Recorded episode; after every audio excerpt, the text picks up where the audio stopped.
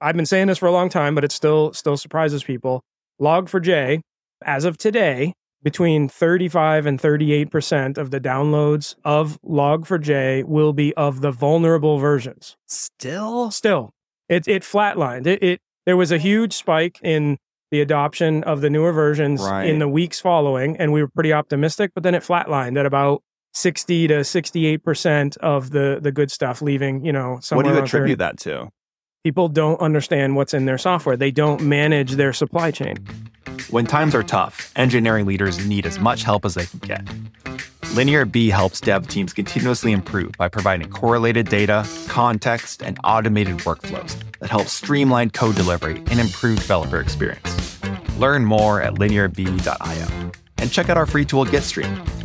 GitStream is helping developers everywhere merge their code faster by revolutionizing the pull request review process. Every pull request is different. It's time we start treating them that way.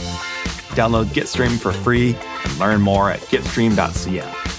Now, on to today's episode. I am back live from the Dev Interrupted Dome at DevOps Enterprise Summit. It's a lot of D's. And I've got two incredible guests joining me today on the podcast. Welcome, first of all, Brian Fox. You are the C T O of Sonatype. Thanks for having me. Really stoked to have you here. I, we've got a really exciting uh, state of software supply chain report to dive into that I know Sonatype has just released your eighth edition. Is that correct? That's correct. Yeah. Fantastic. And I know uh, your colleague, Stephen McGill, the uh, V P of Product Innovation at Sonatype, just did a plenary discussion on this as well. That's right. Yeah. Thank so you. This is going to be great. We're going to dig Thank in, you. get some detail, give the audience some context into some of the exciting stuff that's been happening at DOES. But before we get into it, I do want to give the audience a chance to get to know you both a little bit. So, Brian, why don't we start off with you? How did you end up at Sonatype? You're the C T O. What's your background? My background is in software development. I did a lot of open source Java for a long time. I uh, was pretty involved in the Apache Maven project for a number of years. I was the uh, the chair of the project for a while as well. So I'm still involved in, in uh, the day-to-day of the Apache Software Foundation. I'm That's also... Awesome. Uh, a governing board currently at the Open Source Security Foundation as well. So you have a lot of free time, I take it. Yep, lot, yeah, lots of free time. Yeah, you're never busy. Yeah. Well, thank you for making time to come on the podcast. Yeah, We're excited welcome. to have you here. And uh, Stephen, what about yourself? V P of Product Innovation is a cool title. How'd you get it? Yeah, yeah. So um, yeah, I, I love the product innovation role. I'm basically leading a research team that's developing new technology and capabilities can feed into Sonatype's products, but also doing community research like for the software supply chain report that we're going to be talking about today.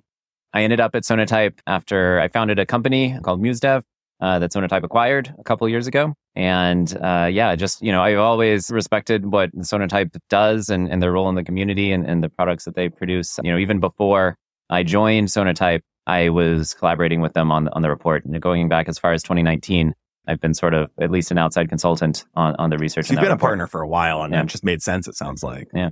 How big is Sonatype now? Oh, uh, we're probably over seven hundred employees at this point. That's fantastic. It's, it's that. getting it's quite a huge large. testament yes. to your work. Yes. And I'm guessing that as you've seen that organization grow, you've had challenges that have come with it.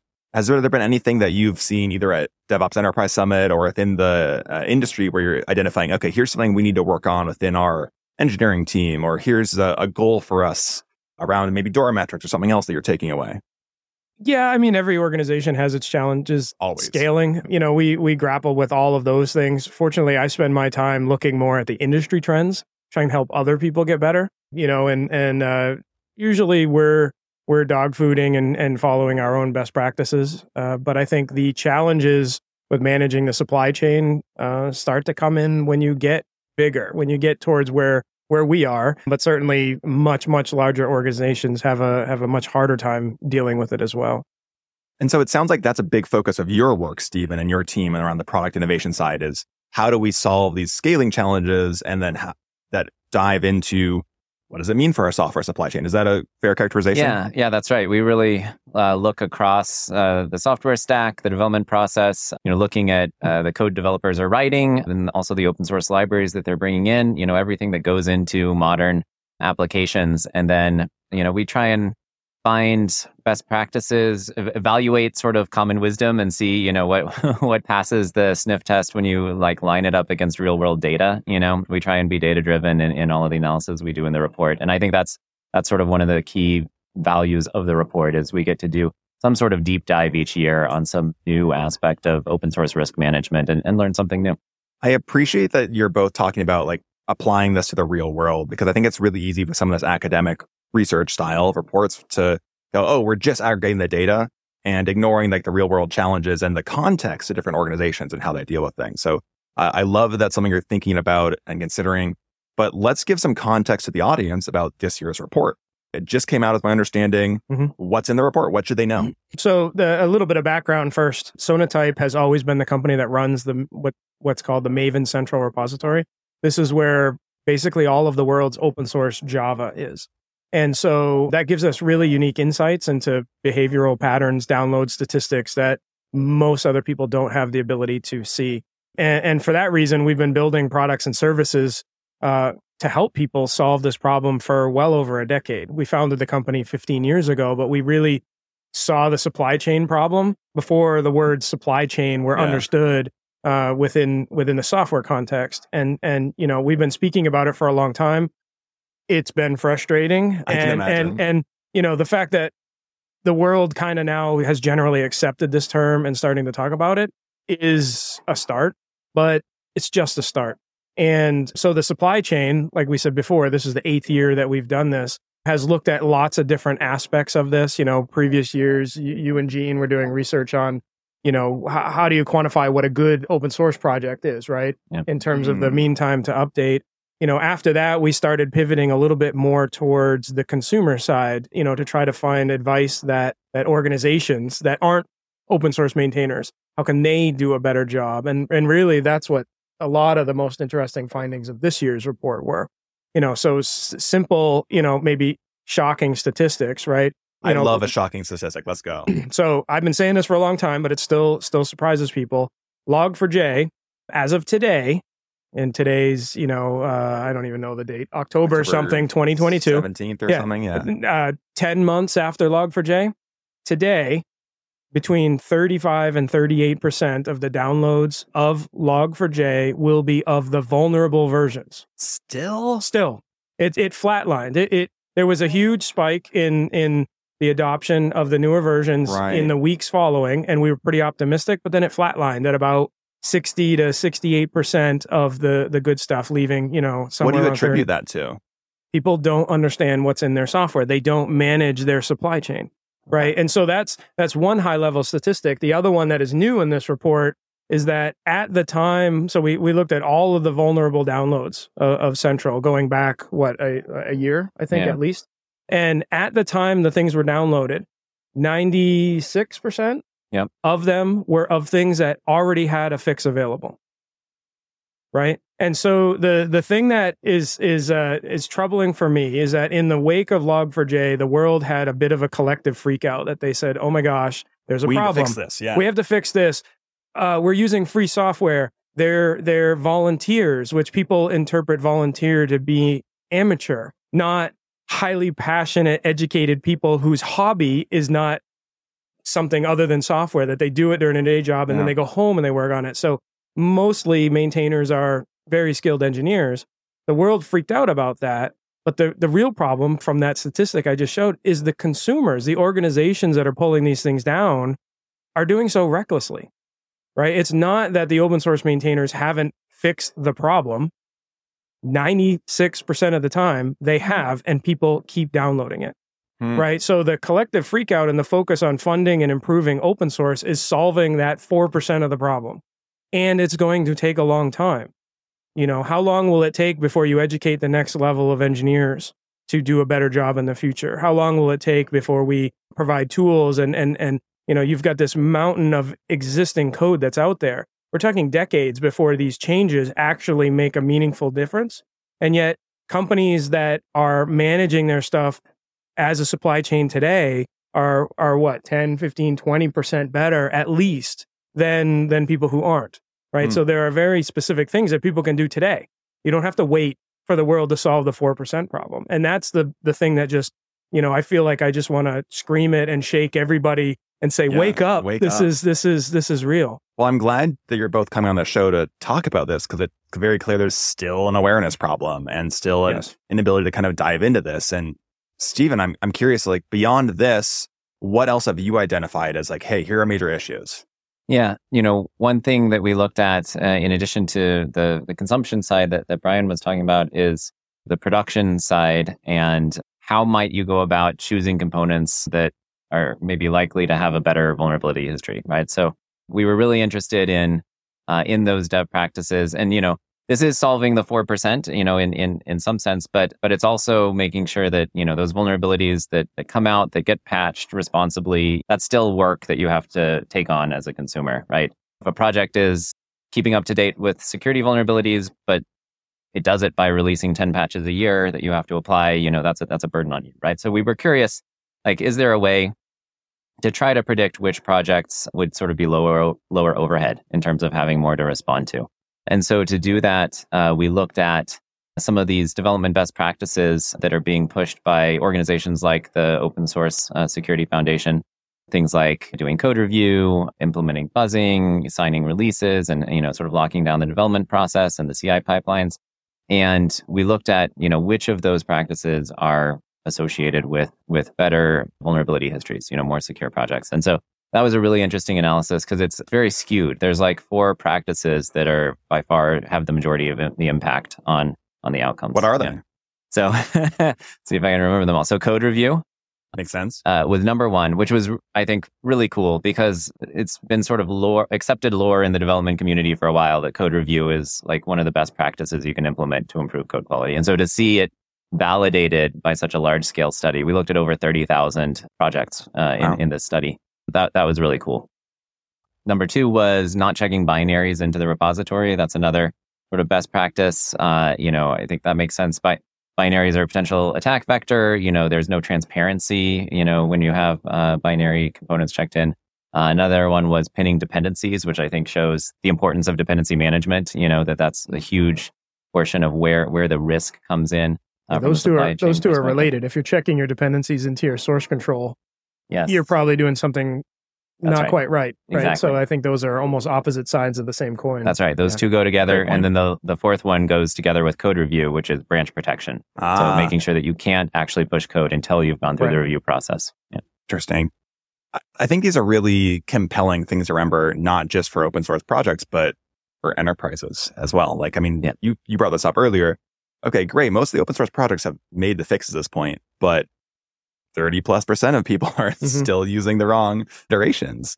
What would you say to engineering leaders out there who maybe aren't thinking about their software supply chain or maybe not completely addressing it at this point?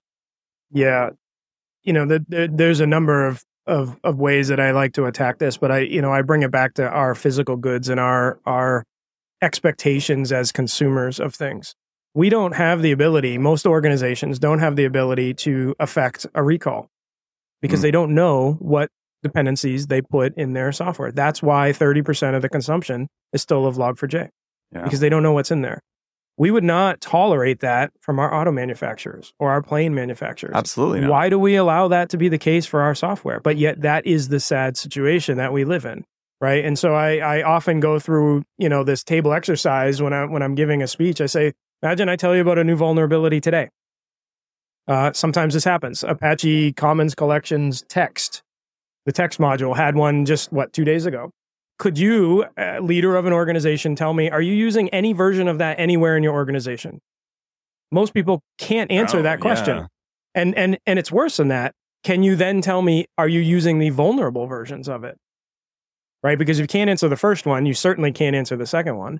And then how will you be able to remediate that if you have no idea, right? Sending around four thousand emails asking all of your developers, uh, your team leads, are you using this component, is not the way to respond. Ineffective, and it creates a huge tax on your Th- team. That's right. A- and, you know, the, the the flip side of this is, you know, the industry has centered around the, the concept of S B O M, a software bill of materials. And, mm-hmm. and in fact, last year, there was an executive order for anybody selling software to the government to be able to produce the bill of materials. And and that's great because it's elevated the conversation. My observation, though, in talking to prospects and, and other people in the industry is that they're too focused on I need to produce this bill of materials because somebody else has asked me for it. Not because it helps my team understand exactly. what's proper. The bill of materials wrong. is a means to an end. The understanding of all of your dependencies in your organization is actually what's important, because now you can start to take steps. You can remediate when you can answer those three questions I asked immediately. You can alert the teams about it. You can start to make important decisions like, why do we have, you know, ten different X M L parsers? Why is our surface area so large? You know, and, and without that information, you can't be in, begin to really manage it. And so bringing it back to the auto industry for a moment, what people are interpreting this, the S B O M mandate is like, let's imagine we said to our auto manufacturers, you don't have to do a recall. You just have to print out the list of materials that went into this thing and stick it in the glove compartment when you ship the car. Like, that's pretty ridiculous, right? Probably not going to work super well. It's yeah. not going to work very well. It's ridiculous on its face, and yet that's what so many people are focused on. They're saying, I just need to produce the bill of materials.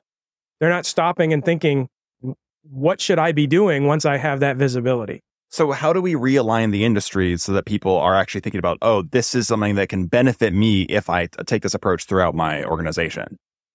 Well, uh, th- there's lots of studies. Uh, you know, I, I think it was P N C today gave a great talk about how they've used some of the tools to do automated uh, enforcement and governance and kind of federate this problem down to the development teams, and, and how effective that has been, right? So the the answer is not necessarily centralized control. It's not the security guy coming with a list of of uh, mistakes for for engineers to fight over fixing. It's building this deeply into your pipeline and then being able to provide that information in real time to the developers in the context, right? And that's some of the stuff that you guys did at Muse before, yeah. you know, that that that we we merged, because you you realized that providing the feedback in the pull request was so much more likely to get fixed. I mean, you could you could. I'd talk love about to dive that. into that because yeah. I'll, I'll say like P Rs and code reviews are a big sticking point that we're diving into. So I'd love to get hear about like how you've been approaching yeah. that. Yeah, yeah. So at MuseDev, and now the technology that went into that is Sonatype, known as Sonatype Lift. It's a Sonatype product that's out there. It integrates with GitHub. And, um, you know, the whole uh, philosophy with that was that what you need to, if, if you really want to improve software quality and you want to make sure that the sorts of errors that code scanning tools can detect, you know, static analysis tools can, can find these things, you want to make sure those aren't getting into code. You need to be presenting them to developers at the right time and in the right context, right? And and the pull request is basically that. And to the right, right developer, too. Yeah, and to the, yeah, exactly. So like if you can, if you point out, and so we we pointed out issues as comments and pull requests. So, you know, developer submits a pull request, automated tooling runs, it's just a whole suite of tools to cover sort of various types of, of issues. Uh, and then those results get communicated to that developer who wrote the code shortly after they wrote the code, right? When it's still fresh in their mind. And I you think reduce the, context switching that way. That's right. That's right. And so they're in the mode of effectively asking for feedback. That's totally. the point of the pull request. Exactly. Right. It, yeah. Right. It's this great social process that you're hooking into. That's all about, you know, reflecting on, on the code and if, whether you can improve it or not. And so, yeah, I think it's super important to find the right way to introduce these things, and it can have a big impact. There's like uh, there's a story from Facebook actually where they had a new static analysis tool that they were rolling mm-hmm. out across their mobile apps. Right. They wanted to eliminate crashes. So, you know, their mobile apps are written in Java and Objective-C. If you get a null pointer exception, it crashes the app. Like, you know, Facebook collects a lot of data, so they can tell, you know, when the app crashes, we lose this much ad revenue from this user. Right. So they can directly align it to R O I. Right. So like, we need to fix this. We want to roll out this tool across the organization. And they first did that by like running overnight and like s- submitting issues to developers to fix, uh, and basically saw all of them ignored. Right. You know, zero percent. They tracked what they called fix rate, which is, you know, how many of the reports actually get, get remediated and fixed. Uh, and it was zero, basically. And then when they integrated into the pull request system, it went up to seventy percent for the same issues, wow. right? Same issues, just a different mechanism of delivery. And so I think that just highlights how important the right type of integration is. That's right. That's really fascinating. So I don't know if we've talked about this pre- previously, but P R is an area where we've done a lot of research as well, because we've, we've kind of seen that same issue of like, okay, like, this is an opportunity, but it's also a sticking point in development processes. Mm-hmm. Uh, we did an analysis about a million P Rs with like, I think over ten thousand teams that we worked with on this. And our data found that like, this is maybe the biggest pain point in the process right now. We've done a ton of improvement on C I C D, helping improve people delivering uh, pieces. And, and to your point, it's about like software supply chain. There's huge issues here. And the P R process is where we can weed some of that out. But it becomes a nightmare in some orgs for developers uh, of like, is this an effective review? Uh, am I getting the context I need for right, my review? Right. And, yeah. And you don't want to overload that process, right? Yeah. Like it should always primarily be about humans talking with other humans about code, right? Yeah. You don't want it to be just this stream of messages from bots, right? So you've got to balance those things. Yeah, we've been trying to use bots in some ways. So like we have uh, we have WorkerBee as part of our, our, our LinearB product. And what it does is it helps provide a couple of things to developers to say, hey, like, let's help you find some time where it makes sense to review this code. So we have a, an estimated time to review function we've created. So if, you know, a P R is over, let's say fifty lines of code, we can say, oh, this is going to take you, we think ten or fifteen minutes, or it's going to take you an hour. And so we, we've started to do some of that. So it's like, okay, let's try to help improve the efficiency of the team around this. But it's really easy to go overboard with that kind of notification mm-hmm. process. So I think that's been an important piece for us. We actually just released a free tool called GitStream, uh, where it's the idea is like it lets each team to kind of define their rules for how they want to route their P Rs. And one thing we've been trying, and I'd be curious to get your guys' take on this is, okay, maybe for some teams, they have a two reviewer process because it's like a high compliance area. Can we use an automated review for reviewer one and then have a specialized reviewer who we route this to for reviewer two to speed up the process and like lower the burden on the team? Or if it's something that's maybe it's only a documentation change, we can just have this be an automated review. We can say, looks good to me through this automated tooling. Does that kind of opportunity, do you think you could do something with that to say, okay, like, I- I'm wondering, I guess kind of spitballing here, like, could we identify, hey, there, there's a log four j vulnerability issue here, and we can, you know, kind of like scan to see which which iteration you're doing and uh, ping against another database to say, hey, like, is this up to date? Is uh, is that kind of thing where Sonatype's thinking of like, how can we yeah. sort of evaluate that? Yeah, yeah. I mean, we're able to not just code quality, but, you know, the S C A, if you've introduced a vulnerability, you know, through a dependency change. But I think some of the some of the work we're doing right now is teasing out, you know, making sure that you provide findings that are relevant to the code that was just changed yeah. and not using the pull request as the place to dump all the pre-existing findings, because that's not be. helpful either. Yeah. Right. So it's a, it's a fine, fine art to find that balancing act between paying down the technical debt and, you know, not overwhelming people at the same time. So, you know, th- there's a real challenge there. I, I hate to be the bearer of bad news, but in in addition to all this other stuff we're talking about, there are these these rising, you know, attacks of intentionally malicious things. So in previous years, it was thousands of percent off of small numbers, but this year it was, what, another six hundred? Yeah. And and so the average is seven hundred forty-two percent every year for the last three years. And it doesn't yeah. matter who you talk yeah. to, Gartner, Forrester, whoever, right. they're all like, oh, this is just going to keep going up. That's that's right. And, you know, there there's a ton of money behind this. You know, nice. there there's some slides that I have and some statistics that that have come from studies that that you know, showed that in twenty twenty-one, the worldwide, uh, you know, drug industry was like six hundred fifty billion dollars. At the same time, cybercrime was six trillion dollars. Yeah. Right. And one was just two trillion dollars a couple of years ago. Yeah. And it's, just and it's predicted to get to twelve trillion dollars in the next couple of years. Wow. Right. And so if you look at that in terms of, and, and that's the money that is invested into the bad guys. Yeah. That's the V C funds, if you want to think of it that way. yeah. That's a lot of money being poured yeah. into this, and they're all coming after us. And that's why you're seeing this rise uh, of the supply chain attacks, because right now, so many of these companies, like we're talking about, can't even answer those simple questions I, I talked to mm-hmm. about. And so they're not even able to deal with the next part of it, which is the malicious attacks, right? And these things are exfiltrating data, they're stealing credentials, they're doing all kinds of things. And, you know, the, the thing that I try to try to really push on for people is to make them understand that their developers and their development infrastructure is increasingly coming under attack. Yeah. And the reason why that's important for people to understand, if they're not really getting why I'm I'm I'm pushing on this, if you're following sort of, let's say, a little bit of legacy practices and you're doing scans before you put things into production, before you release it to your customers, right? Yeah. That that's a good thing. You should be doing that at, at least. But you're missing the attacks on the development infrastructure when that happens. Well, to your point, they've shifted left on where the attacks are coming. That's right. And and so, and many of those attacks won't show up for those tools. So right. uh, date myself a little bit, but in the in the nineties, browsers were inherently vulnerable, yeah. right? And so just going to the wrong website could get you hacked, right? And so the sophistication of those attacks at that time was fairly low. They weren't trying to pretend to be your bank. They didn't have to. They just needed you to get to their website and they could hack you.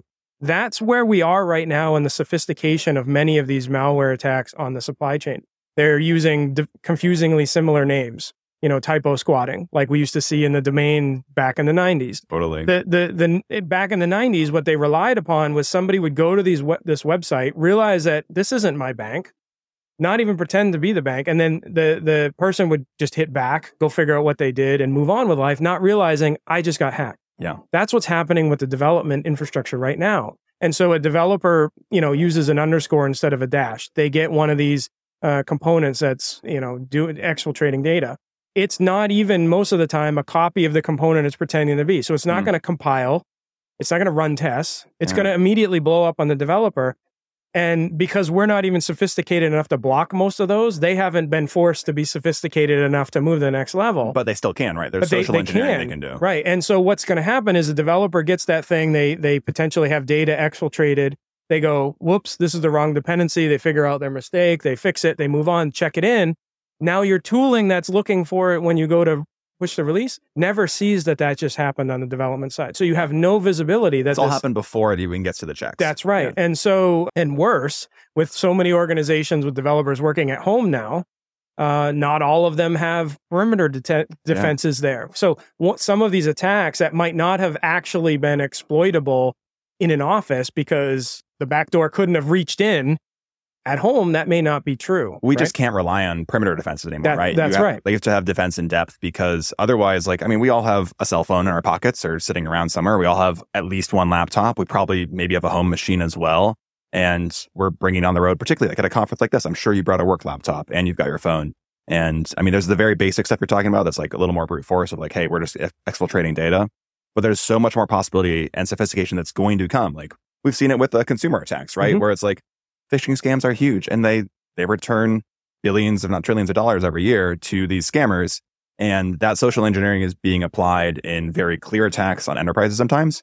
And it's starting to come more so into, into what you're talking about here. But I mean, right now, we're not even making them have to use it. We're just leaving these vulnerabilities out there in some ways. Yeah. I mean, the the, the low level of sophistication of the attacks that we're seeing right now is directly correlated to the low level of sophistication of our defenses, defenses against yeah, it, right? Yeah. It's a cat and mouse game. And I yeah. guess that's the summary of what I'm getting at. They will get more sophisticated when we do a better job of yeah. actually managing the problem. But right now it's easy pickings. And it's kind of a shame because again, we would not tolerate it of our car manufacturer. We would laugh them out of the room, you know, really? And to bring it back to that collective log four j freakout, right?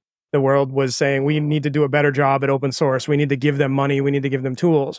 Well, remember the Takata airbag incident, right? It, it affected many, many auto manufacturers. Now imagine if the response was not, we do a good job and we're able to tell you exactly which of your cars has this problem in which of the airbag spots and when it needs to be recalled, right?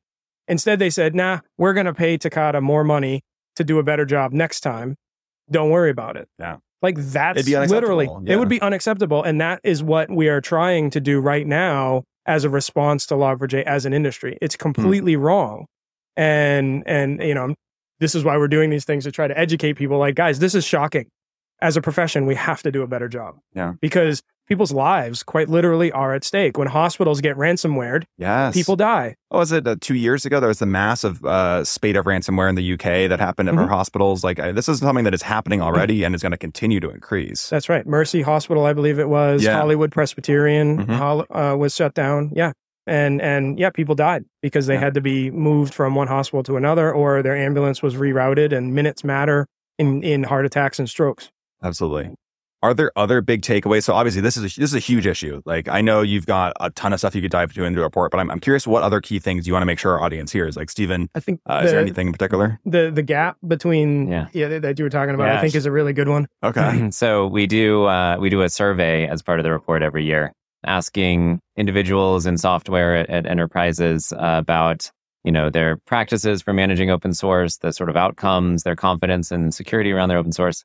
It's interesting uh, to see what comes back. You know, there's sort of a lot of confidence in organizations' ability to remediate vulnerabilities that flow in through open source, which is interesting in and of itself, given, you know, the scramble to address log four j and how much effort that all was, right? So yeah. so maybe but, a little too much trust in us yeah, actually getting it done. A lot, a, a lot of maybe, you know, unwarranted optimism there. Okay. But um, I think what was even more interesting this year was Uh, there was a clear difference between how managers responded to the survey and how individual contributors mm. responded. And management, by and large, was much more, had a much rosier view of the organization's okay. ability yeah. to deal with security issues. So like, as an example statistic, uh, managers were three point five times more likely to say that their or- organization could remediate a security issue in less than a day across their application portfolio. I, I, I don't even know okay. why you would anyone would answer yes to that, because they're like, I, I'm trying to think of an organization that could actually do that. Right. But right. But, but what was it that sixty-eight percent of them said they they could do it, and sixty-eight percent right. of them had oh, yeah. not and, been able to do it? Right. And then oh, sixty-eight percent wow. huh. of respondents said that they were confident that there were no open source, there were no vulnerable open source components in any of their applications, right? Which, which again is a statement. Like, how would you ever answer right. yes to that, right? Yeah. But, but yeah, when you look at the data, you know, sixty-eight percent of applications, you know, have a vulnerability, have a vulnerable component somewhere in them. So, the, the, you know, those two. This is why every There's year... There's cognitive dissonance happening there. Yeah. We, this is why we love to, every year, do a survey and then also do some data analysis and line the two yeah. up and and just see where we're deluding ourselves, right? Are there trends that you see coming where it's like, okay, yes, this is the eighth report, but next year we can already see this is going to be a bigger issue? Well, the the, the malware stuff that yeah. we've talked about for yeah. the last three years, we've been ringing the bell on that. You know, in the last year or so, I think people are are waking up to that. log four j was not one of those. log four j was sort of the old school, boring, not really a bug in the code, but a mm. combination of a couple of things that have been there for a long time. But those are continuing trends. Uh, so it'll be interesting to see, you know, a year on how many practices have actually changed. I know it was, it might have been the twenty eighteen uh, report when we last did this, but we used to ask people similar questions that you were talking about. You know, how many organizations have the ability to manage their dependencies and have mm. automated tooling? And, you know, when we started doing this eight years ago, it was in the teens, you know, fifteen percent or so. And the last one that I that I had seen was about fifty percent. That's growth. Also, would you be happy with your auto manufacturer tracking only half the parts in the car? Probably not. Probably no. not. Yeah, especially if they're uh, like a, a avionics manufacturer right. too. So, yeah. so is it a cup half full, half half empty kind of thing? It's a little bit both. It's better, and yet we yeah. still have so far to go. Okay. Yeah, I, I really appreciate the passion you're both bringing to this conversation, because uh, I think you're not only driving home with statistics and examples, but really driving into things that we're seeing in the industry that even I think a lot of the leaders listening to this need to confront a bit of. I know we have an excellent group of listeners. I think you're all incredible. Don't worry. But I'm sure some of us have to address this or are working through a piece of this. Or maybe you're an engineering manager listening and you're saying, oh, I really need to work with my V P to make sure we're addressing this, because it does take organizational buy-in mm-hmm. to do this. Like, a single team can't really fix the problem on their own is, I think, part of the challenge here. Yeah. And, and you know, it it shocks me to no end, because I go in to prospects and and have this conversation a lot. And I can't tell you how many times I've been at a company who is a physical goods manufacturer, like airplane engines or cars. Yeah. And I'm like, guys, stop.